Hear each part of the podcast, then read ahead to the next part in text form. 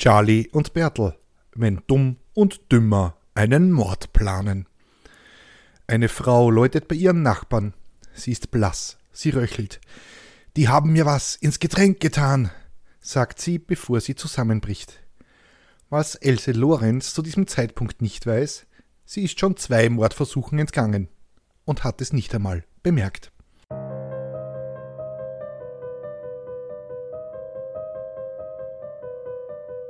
Willkommen bei Mörderisches Österreich, dem Podcast über historische Kriminalfälle aus eurer Umgebung. Anhand von zeitgenössischen Berichten rekonstruieren wir die größten Verbrechen der Geschichte Österreichs und darüber hinaus. Am Ende gibt es noch den Klugschiss zum Schluss. Mein Name ist Peter und ich bin im Brotberuf Journalist. Mich hat eine Bitte erreicht. Und zwar möge ich doch einmal einen Fall aus Vorarlberg beleuchten. Offensichtlich ist man im Ländle so brav, dass es in diesem Podcast deutlich unterrepräsentiert ist. Aber ich werde sehen, was ich tun kann. Mittlerweile haben wir die Marke von 50.000 Downloads durchbrochen, was mich unglaublich freut. Damit hätte ich nie gerechnet, als ich aus Spaß an der Freude im Mai 2022 die total originelle Idee hatte, noch einen True Crime Podcast zu starten. Die Welt hat ja eindeutig zu wenig davon. Eigentlich hätte ich damit gerechnet, dass die ganze Gaude nach fünf Folgen vorbei ist, weil das eh niemand hören will. Aber ihr belehrt mich eines Besseren und mittlerweile kommt die Hörerschaft sogar aus Südafrika, den USA, Australien und ganz vielen Orten, die ich vermutlich nicht auf Anhieb auf der Weltkarte finden würde. Danke dafür und ich freue mich schon sehr auf die zukünftigen Episoden. Und ja, Vorarlberg wird dabei sein. Und St. Pölten natürlich auch. Versprochen. Unser heutiger Fall führt uns einmal mehr nach Wien. Es ist das Jahr 1945, der Zweite Weltkrieg ist gerade erst vorbei und jeder muss selber schauen, wie er über die Runden kommt. Wohnungen gibt es viel zu wenige, weil die wurden von Bomben zerstört. Die sogenannten, die sogenannten Ausgebombten wohnen bei anderen Familien. Das Wohnungsamt bemüht sich, den Massen an plötzlich obdachlos gewordenen Herr zu werden. Nahrungsmittel sind knapp und der Schwarzmarkt blüht. Einer Person aber geht es ganz gut. Else Lorenz. Die ist ehemalige Schauspielerin, geschieden und in ihren 40ern. Sie ist überaus lebenslustig. Als sie sich zwei junge Männer anlacht, ahnt sie nicht, dass sie bald ihr Opfer werden wird und dass ihre Mörder sich dabei so ungeschickt anstellen werden, dass sie zwei Mordanschläge überlebt, ohne irgendetwas davon mitzubekommen. Die Straßenbekanntschaft es ist Mai 1944. Noch tobt der Zweite Weltkrieg. Die meisten Männer sind an der Front und selbst jene Jungen, die sich in Wien aufhalten, sind nur kurz hier, auf Fronturlaub. Nach einigen Tagen müssen sie zurück, meist in den Osten, wo die Sowjetunion vorwärts marschiert. Für Else Lorenz ist das ein gewisses Problem. Sie hätte nämlich gern einen Freund, aber nicht nur einen Liebhaber für ein paar Nächte, sondern schon etwas Fixes. So ein junger, fescher Bursche, das wäre halt was. Damit sie sich auch wieder jung fühlen kann. Else ist 47 Jahre alt, ihr Sohn ist 27 und schon längst ausgezogen und ebenfalls beim Militär. Von ihrem Mann hat sie sich scheiden lassen. Der war extrem begütert, von ihm hat sie die noble Wohnung am Schwarzenbergplatz 12. Früher war hier die französische Botschaft untergebracht, aber naja, die diplomatischen Beziehungen wurden kriegerisch abgebrochen, also residierten hier Elsa und ihre reichen Nachbarinnen und Nachbarn. Arbeiten musste die ehemalige Schauspielerin nicht mehr, sie konnte gut von ihrem Vermögen leben, das ihr bei der Scheidung zugesprochen wurde. Das alles machte sie aber nicht glücklich. Sie wollte doch nur einen Freund, der nicht nach ein paar Tagen wieder irgendwo in einem Schützengraben lag. Da stellte ihr ein Bekannter, ein Angehöriger der Wehrmacht, einen jungen Mann vor, einen gewissen Herbert. Herbert. Der war aus dem Militär entlassen worden, weil er durch Granatsplitter am Kopf und an der linken Hand schwer verletzt wurde. Sonst sei Herbert Rinderknecht aber eine gute Partie. Trotz allem gut aussehend, charmant, liebenswürdig und vor allem jung und knackig. Also stimmte Else zu und sie traf sich mit Herbert zu einem Blind Date im Wiener Stadtpark.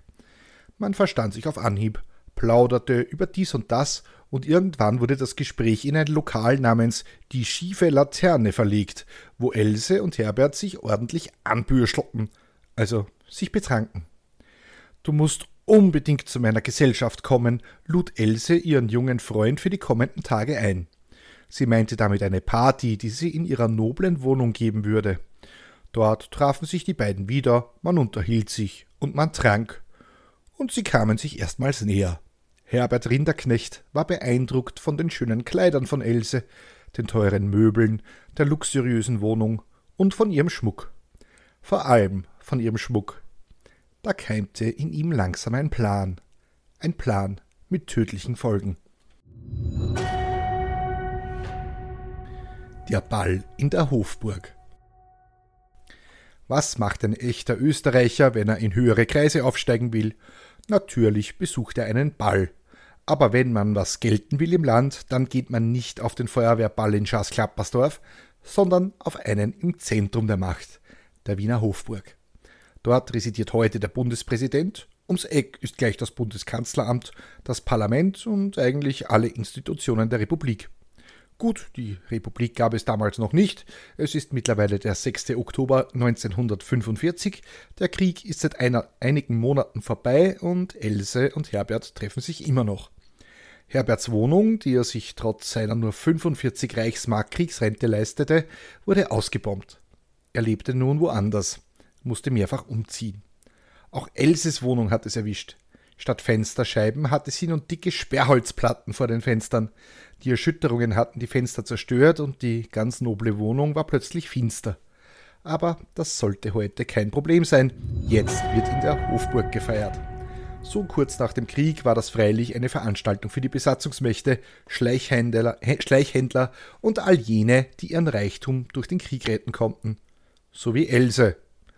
Ihre Lover, ihren Lover, den jungen Herbert, den steckte sie in einen Anzug und nahm ihn natürlich mit. Doch Herbert, der hatte eine zündende Idee. Ob er einen Freund mitbringen dürfe. Den wolle er Else unbedingt vorstellen. Den Gewürz-Charlie.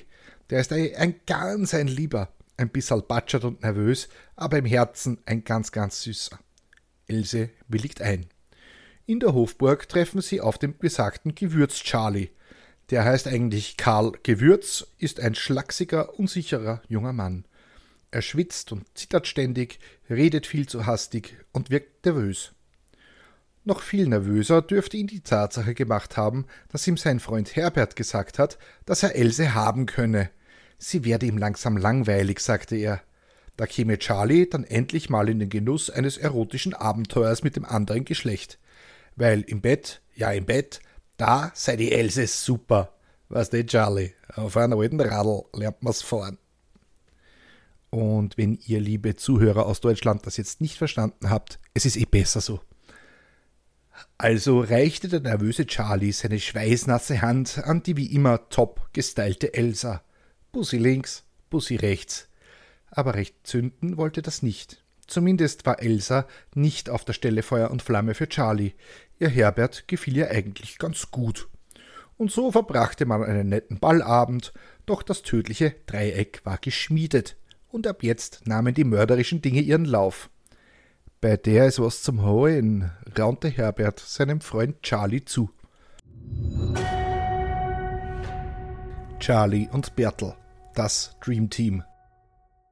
Doch wer sind Karl Gewürz und Herbert Rinderknecht, die beiden Herren mit den kulinarisch klingenden Namen?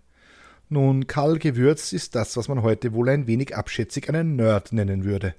Karl liebt Chemie und studierte dieses Fach auch an der Hochschule. Als Halbjude musste er sein Studium aber aufgeben. Karl wurde auch nicht zur Wehrmacht eingezogen. Er war wehrunwürdig, wie das damals hieß. Sein Vater wurde von den Nazis deportiert und ermordet. Seine Mutter Emma blieb mit ihm und seiner Schwester zurück. Karl war immer ein schwächliches, ängstliches Kind. Er besuchte das Gymnasium der Marienbrüder in Wien, wo er bald seine Vorliebe für Chemie entdeckte.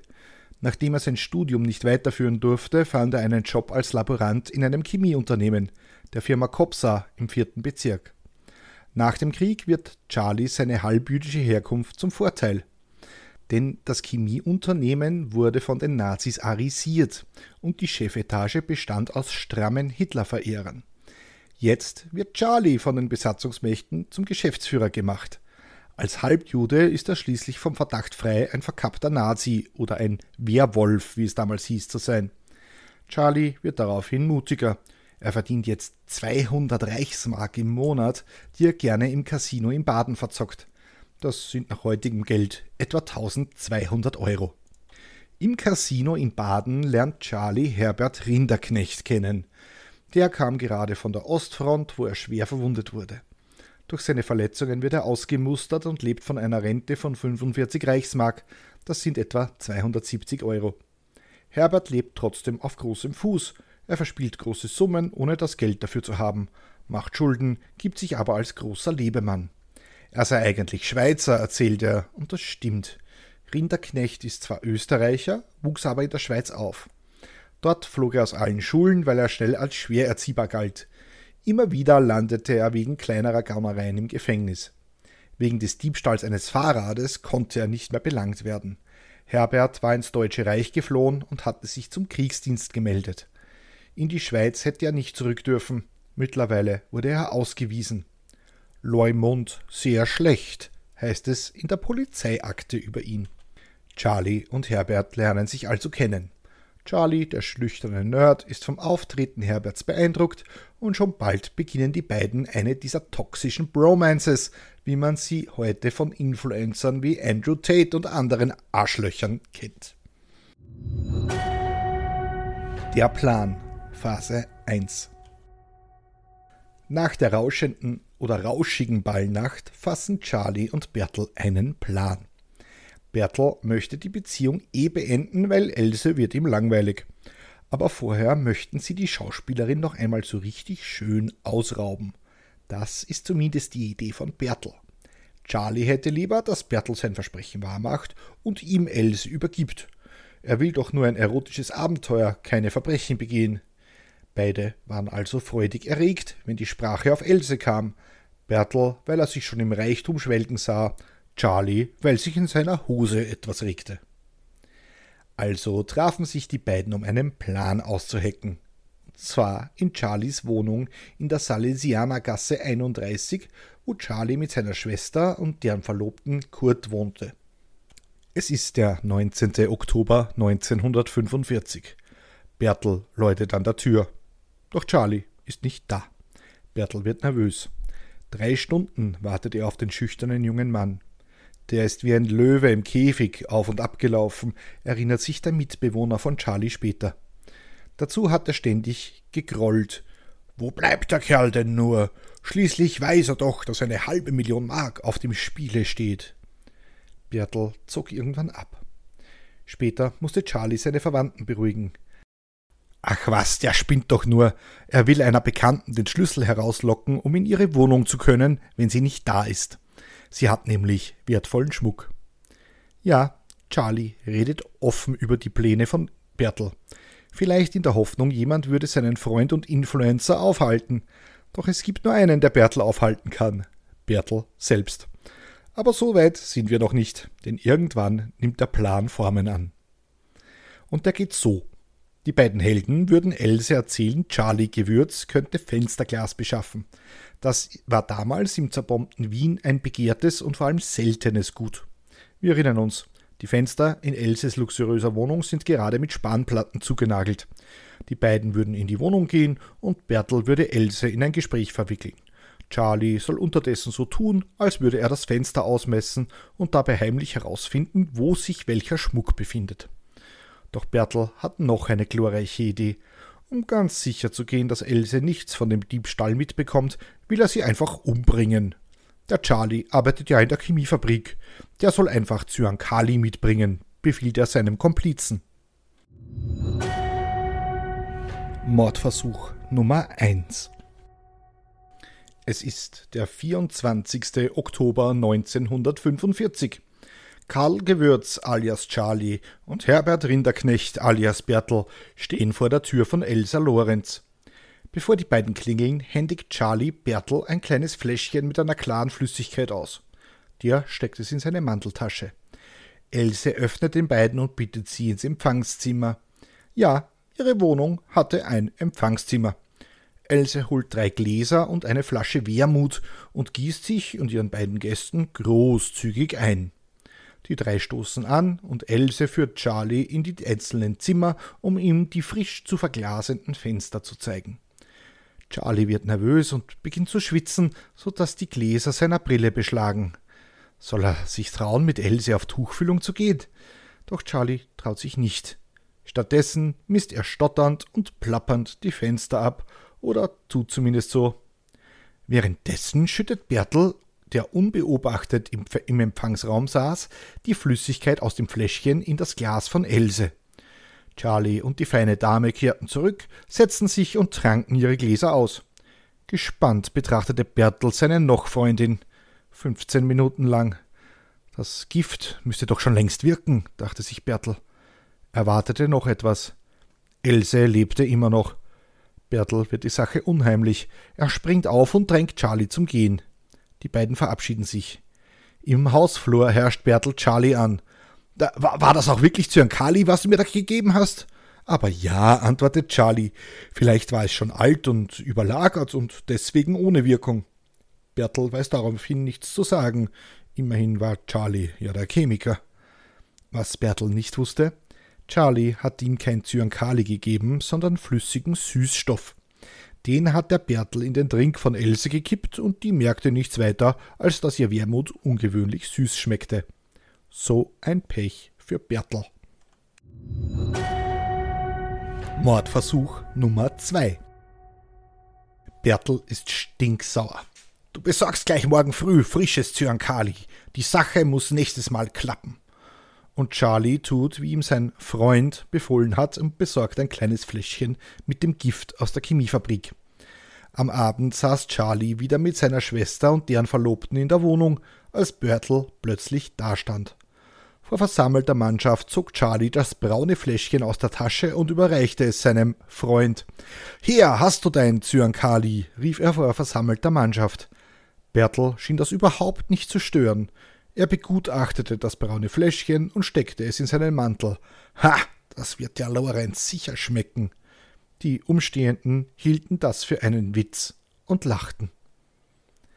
Am nächsten Morgen stehen Charlie Gewürz und Bertel Rinderknecht wieder im Wohnhaus von Else Lorenz. Der Charlie hätte sich beim Abmessen der Fenster vertan und müsse sich das nochmal ansehen, so sollte die Ausrede lauten. Also gingen sie in den dritten Stock vor die Wohnungstür von Else. Als sie gerade den Klingelknopf drücken wollten, ging gegenüber eine Wohnungstür auf und ein neugieriger Nachbar starrte das Duo an. Das ist etwas, das man in Wien so macht, glaubt es mir. Verdammt, schon wieder erwischt. Die beiden wandten sich wie auf Kommando um und gingen zum Treppenhaus zurück und stiegen zum vierten Stock hinauf.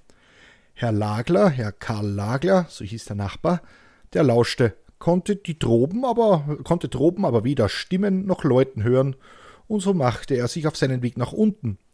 Als er im Hausflur angekommen war, blickte er den Treppenschacht hinauf und rief, da ihm die Sache unheimlich geworden war. Hallo?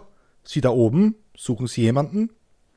Das brachte Bewegung in die beiden starr im vierten Stock Verharrenden, und so beschlossen sie, um sich nicht noch verdächtiger zu machen, nach unten zu gehen. Noch während des Abgangens rief Charlie gewürzt durch das hallende Treppenhaus in Richtung Herrn Lagler. Ja, äh, wir suchen einen Schneider, der Wesseli heißen soll. Er hatte, dem Namen, er hatte diesen Namen auf einem Türschild im dritten Stock gelesen. Da werden Sie kein Glück haben, antwortete Herr Lagler. Der Herr Wesseli wohnt nicht mehr hier. Und dann führte er die beiden zu einem anderen Haus auf dem Schwarzenbergplatz, in dem ein Schneider seine Werkstatt hatte, der sofort bereit war, seine Dienste zur Verfügung zu stellen. Jetzt standen die beiden also in, bei einem Schneider, dabei wollten sie doch die Else Lorenz vergiften und ausrauben. Also zumindest der Bertel. Der Charlie machte sich ja noch immer Hoffnungen auf ein erotisches Abenteuer. Wie diese beiden Interessen zusammengehen sollten, ist mir zwar auch noch nicht ganz klar, aber ich möchte an dieser Stelle lieber nicht zu tief in die Gedankenwelt von Charlie Gewürz eintauchen. Das äh, könnte meiner psychischen Restgesundheit schaden. Versuch Nummer 3. Na jetzt aber. Wir halten fest. Charlies Schwester und sein Schwager wissen bereits, dass er und sein Freund Bertel einen Raubüberfall mit möglichem Zyankali-Einsatz planen. Der Nachbar hat die beiden auch gesehen. Normal intelligente Menschen würden jetzt sagen, okay, Der Zielort ist verbrannt, da können wir nicht mehr hin, ohne dass wir erwischt werden. Was machen Charlie und Bertel? Sie stehen am Montag darauf, es ist der 29. Oktober 1945, wieder vor der Haustür von Else Lorenz. Die öffnet die Tür und sieht völlig zerstört aus. Sie war am Sonntagabend mit einigen Bekannten um die Häuser gezogen. Eine Beiselrallye, würde man heute dazu sagen. Und weil irgendwann alle Gasthäuser schon zu hatten, ist man eben zur Frau Lorenz nach Hause gegangen, wo weiter gefeiert und gesoffen wurde. Erst um vier Uhr früh sind die Gäste gegangen. Klingt nach einem anstrengenden Abend für Else. Dementsprechend schaut sie auch aus. Sie hat ein paar Stunden geschlafen und ist massiv Restfett, also noch alkoholisiert. Wir sagen in Österreich Restfett dazu. Und jetzt um 9 Uhr stehen da die beiden jungen Herren und wollen ihre Fenster nochmal nachmessen. Geh, Oida! Da huscht eine junge Dame aus der Wohnung. Sie hatte bei Else übernachtet, weil sie Angst hatte, russischen Soldaten in die Hände zu fallen. Hastig verabschiedete sie sich von ihrer Gastgeberin. Super, noch eine Zeugin. Super Geschichte. Während also Charlie und Bertel die Situation beobachten, versucht Else die gute Gastgeberin zu sein. Also lud sie die beiden wieder in ihr Vorzimmer ein. Diesmal servierte sie den beiden Herren Cognac, stellte aber nur zwei Gläser hin. Ich trink heut nix, sagte die Lorenz. Ich hab in der Nacht schon genug gehabt. Der Plan von Bertel begann sich in Luft aufzulösen, während Charlie erleichtert ausatmete. Scheiße, dachte sich Bertel, so wird das nie was mit der Alten. Er konnte eher schlecht das Zyankali einfach so in den Mund schütten. Da versuchte er es mit einer anderen Taktik. Er fiel über Else her und begann intensiv mit ihr zu schmusen. Das wirkte. Else war sofort dabei und schon glitt der Bademantel an ihr hinab. Bertel fiel über seine Freundin her und deutete nebenbei dem Charlie, dass er sich ins Nebenzimmer verziehen solle. Armer Charlie, dabei hätte doch er am liebsten die Frau Lorenz da spontan gebumst. Naja. Jetzt stand er in einem Kammerl und musste zuhören, wie wilde Geräusche aus dem Empfangsraum drangen. Irgendwann hörte er, nicht doch, wir sind da nicht allein. Ein Glas klirrte und plötzlich erschien Frau Lorenz in einem hastig übergeworfenen Bademantel bei Charlie im Zimmer, der einmal mehr so tat, als würde er hier Fenster vermessen. Die beiden kehrten zurück in den Empfangsraum, da hatte Bertel bereits ein drittes Glas mit Cognac bereitgestellt und grinste über beide Ohren. Er hob das Glas und prostete allen zu. Und auch Else ließ sich breitschlagen und trank das halbe Glas aus. Boah, scheißlich, wie das Zeug heute schmeckt, sagte sie. Sie verzog angeekelt das Gesicht. Plötzlich wurde die Frau bleich. Panisch sprang sie auf und stürzte ein Glas Wasser hinunter. Das Gift wirkte. Charlie wurde ebenfalls panisch. Er stürmte ins Schlafzimmer von Else und begann sofort alle Schränke und Kästen nach Wertgegenständen zu durchwühlen. Er hätte wenigstens warten können, bis die arme Frau tot war, bevor er sie ausraubt. Dude, a bissel Anstand. Draußen wurde das Röcheln und Gurgeln von Else immer lauter. Bertel ging, während seine Freundin mit dem Tod rang, gemütlich zur Toilette, holte das braune Fläschchen aus der Hosentasche, zertrat es und spülte die Splitter im Klo hinunter. Dann kehrte er in das Empfangszimmer zurück, nahm das halbvolle Glas von Else und leerte dessen Inhalt vom Fenster auf die Straße. Doof und Doofer bei der Arbeit.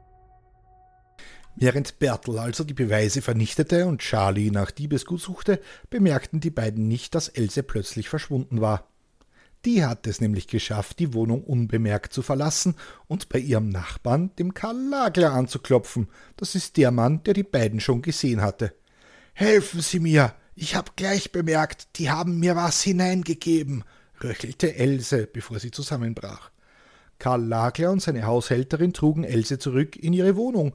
Sie wussten ja nicht, dass die beiden Giftmörder noch da waren. Als sie Else ins Bett legten, stand plötzlich der Gewürz-Charlie da, zitternd stotternd. Ah, aber ich habe nichts mit der Sache zu tun. Daran ist nur der Rinderknecht schuld. Sie bleiben hier, schrie ihn Lagler an.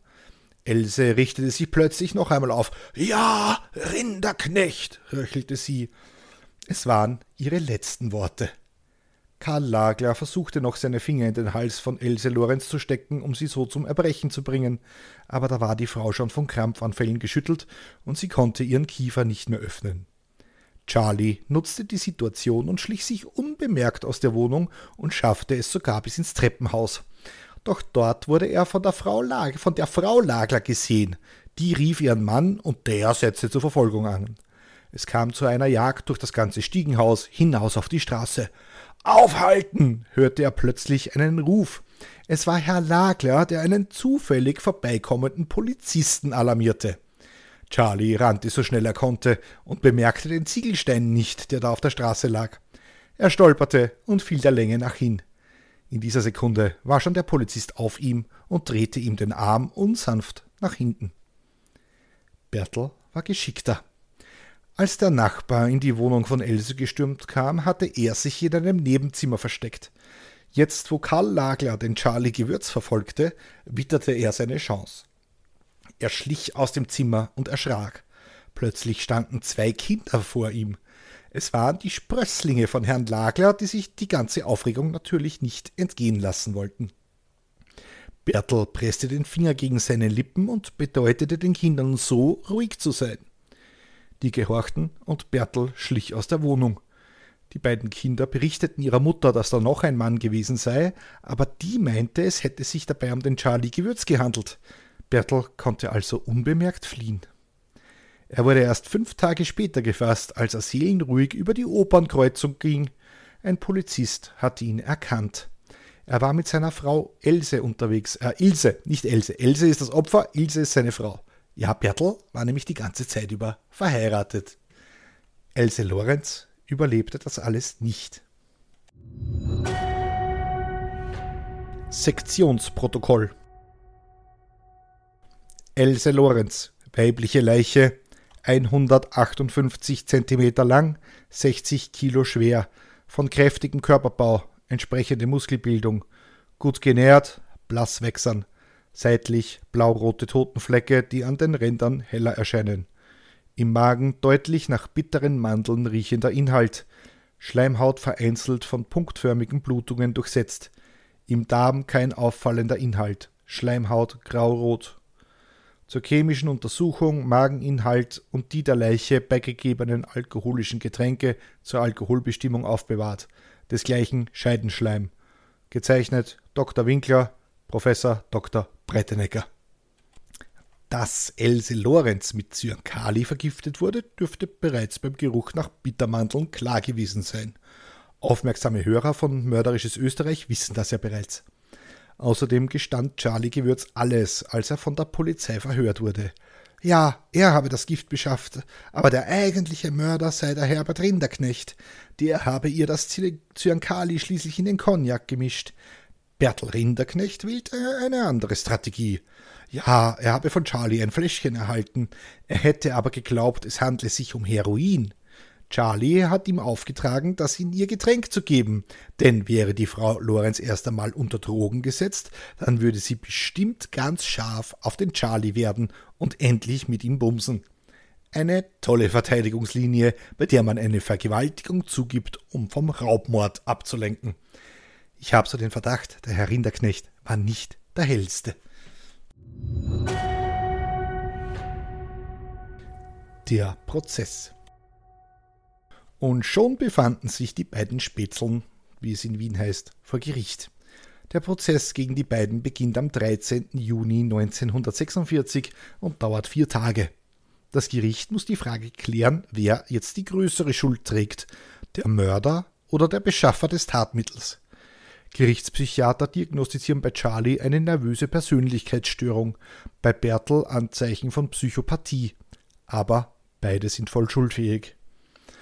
Das Verfahren neigt sich dem Ende zu, der Tag der Urteilsverkündung ist da, der 17. Juni 1946. Ein letztes Mal fragt der Vorsitzende die Angeklagten, ob sie noch etwas zu sagen hätten. Wieder beteuerte Charlie seine Unschuld. Ich habe gesagt, er soll mich in Ruhe lassen. Ich bin erst mit ihm gegangen, nachdem er mich überredet hat.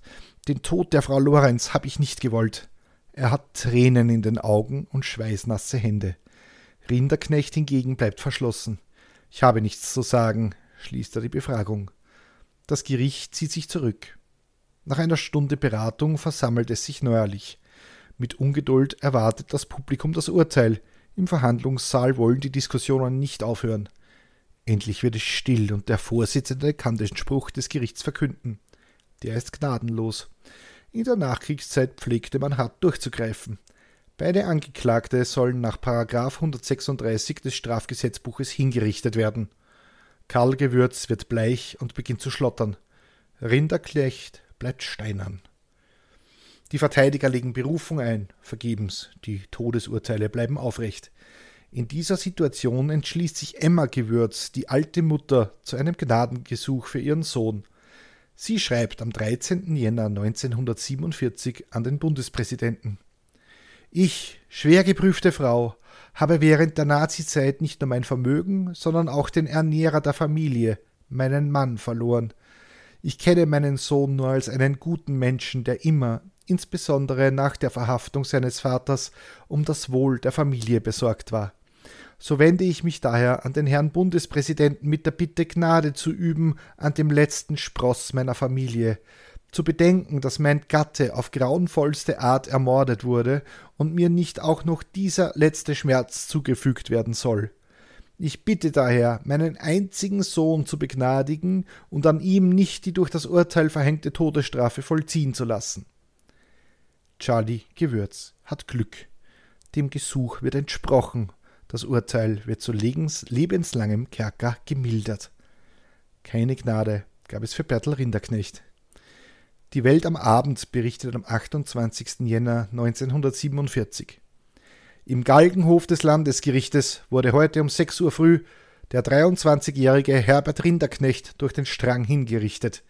Er verbrachte die Nacht auf heute in Gesellschaft des katholischen Gefängnisgeistlichen Monsignore Köck und trat mit Fassung seinen letzten Gang an. Vollzugsmeldung. Die Gerichtskommission begab sich um 6 Uhr auf die Richtstätte. Herbert Rinderknecht wurde auf die Richtstätte geführt und das Urteil durch Erhängen an ihm um 6.01 Uhr vollzogen. Die Feststellung des Landesgerichtsarztes Assistent Dr. Holzerbeck ist der Tod des Herbert Rinderknecht um 6.08 Uhr eingetreten. Die Hinrichtung ging ohne Zwischenfall vor sich. Karl Gewürz wird, am 19, wird im Jahr 1962 wegen guter Führung entlassen. Er wurde nicht mehr straffällig. Klugschiss zum Schluss. Die französische Botschaft in Wien. Die französische Botschaft am Schwarzenbergplatz ist der Hauptschauplatz unseres heutigen Falls. Und es ist ein einzigartiges Bauwerk.